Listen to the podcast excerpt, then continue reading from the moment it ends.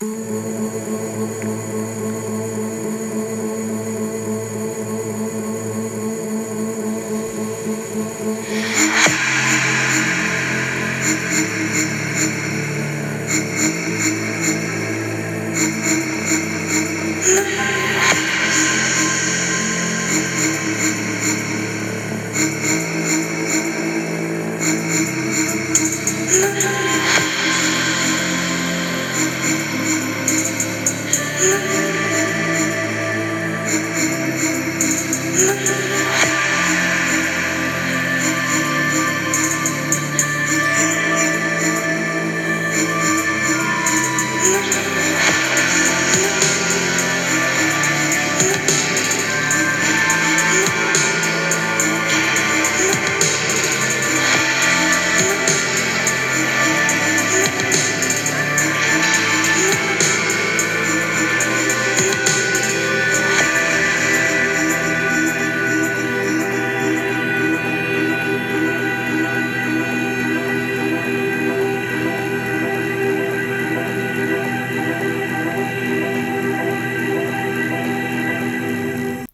everybody. It's good to be back. I've been traveling and had a lot going on in April in general, so it's really good to be finally getting this episode out.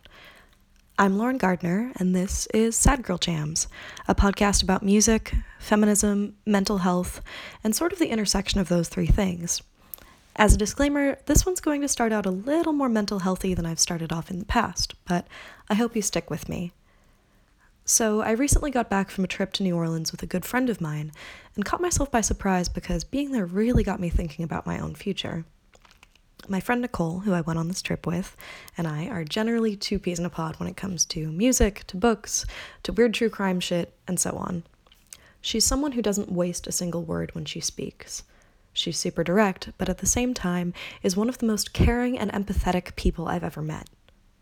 What I love most about her, though, is how confidently she speaks about what she wants for herself out of life. When Nicole talks about building a career she's satisfied with, getting married, and having kids someday, she talks about it as a certainty. So much so that that type of confidence is infectious. A good friend is someone who inspires you to believe in the possibilities of your own future so, the combination of being around someone like Nicole and being somewhere so vastly different from where I've been living for about the last year really came as kind of a shock to my system. A lot of the choices that have gotten me to where I am now have had a domino effect of sorts. There was never really one conscious morning where I woke up and was like, let me just make this life altering decision to move across the country real quick, or anything, but there have been a lot of little moments where I weighed pros and cons of a choice against whatever skills I've thought I've had as a person and then taken what seemed like the next first step accordingly. This isn't because I'm careless or reckless when it comes to planning things out.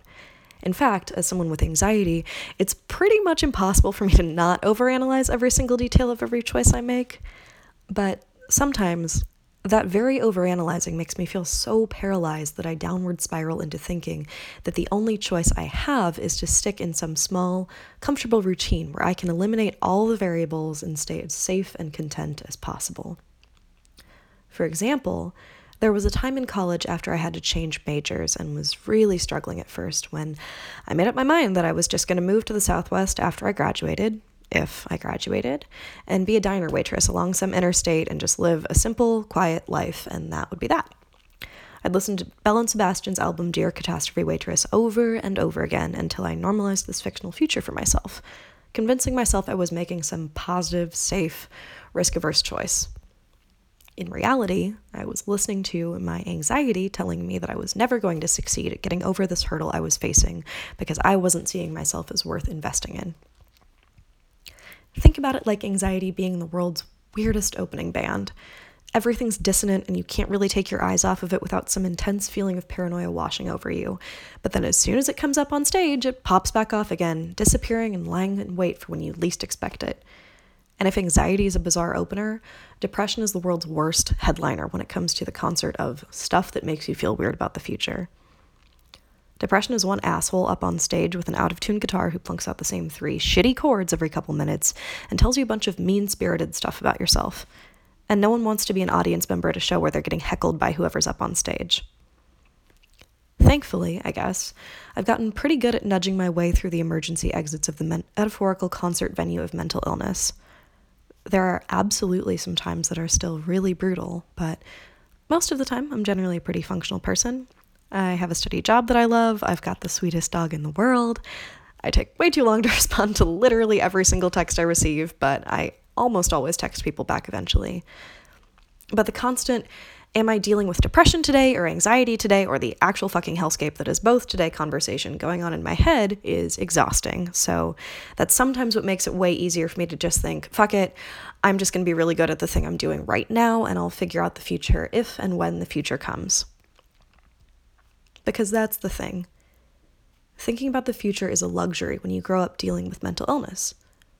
If you don't see a point in investing in what's beyond the short term for you, or less intense than that, if your head's filled with mean things you tell yourself about how you're probably not worth investing in, eventually you're bound to start believing it. So if no one's told you lately, let me be the one to say it. You're important, you're valuable, you matter, and your future is worth investing in. We all just ought to remind each other sometimes. Now, sometimes when I need a reminder to keep going, a reminder that it's all probably, hopefully, worth the ugliness life throws our way, I turn on Frank Turner. Now, obviously, I typically focus on female artists on this podcast, and Frank Turner is the first dude I've really mentioned, but stick with me here. If you're not familiar with him, Frank is a folk punk singer songwriter from England. For some background, he describes himself as classically liberal, and the first single from his upcoming eighth studio album, 1933, is a direct comparison between the current political climate and the year in which the Nazis rose to power. The upcoming album itself, which I personally am really looking forward to, is called Be More Kind, a nod to terminally ill poet and author Clive James.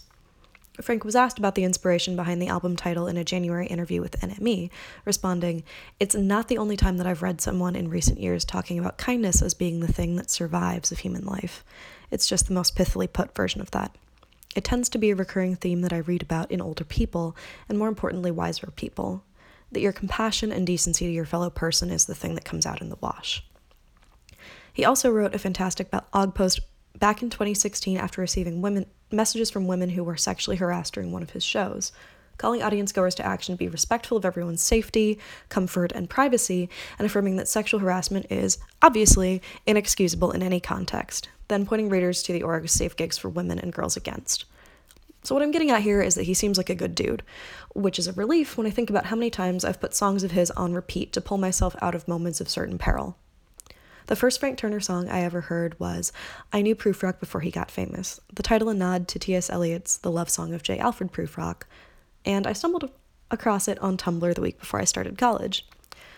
At the time, I was simultaneously scared shitless and reeling like a runaway semi truck with all this pressure I was putting on myself for college to be the best years of my life. Spoiler alert, those years were about the furthest thing from my best ones, but I'm really grateful that I had that song to sort of set an internal tone for myself. Like a lot of Frank's music, it builds on itself, but not in grand sweeping gestures. It's got the effect of if you watched a sped up time lapse of one person building a home for themselves made of bricks, laying each one carefully among the mortar, maybe making the occasional mistake, but always taking the time to do his best to self correct when necessary. It's a celebration of his friends and what he loves most about them and as it hits the arc, it calls to action anyone who's waiting for their life to be anything other than what it is right now, reminiscent of the original poem, where the narrator asks himself if he dare disturb the universe.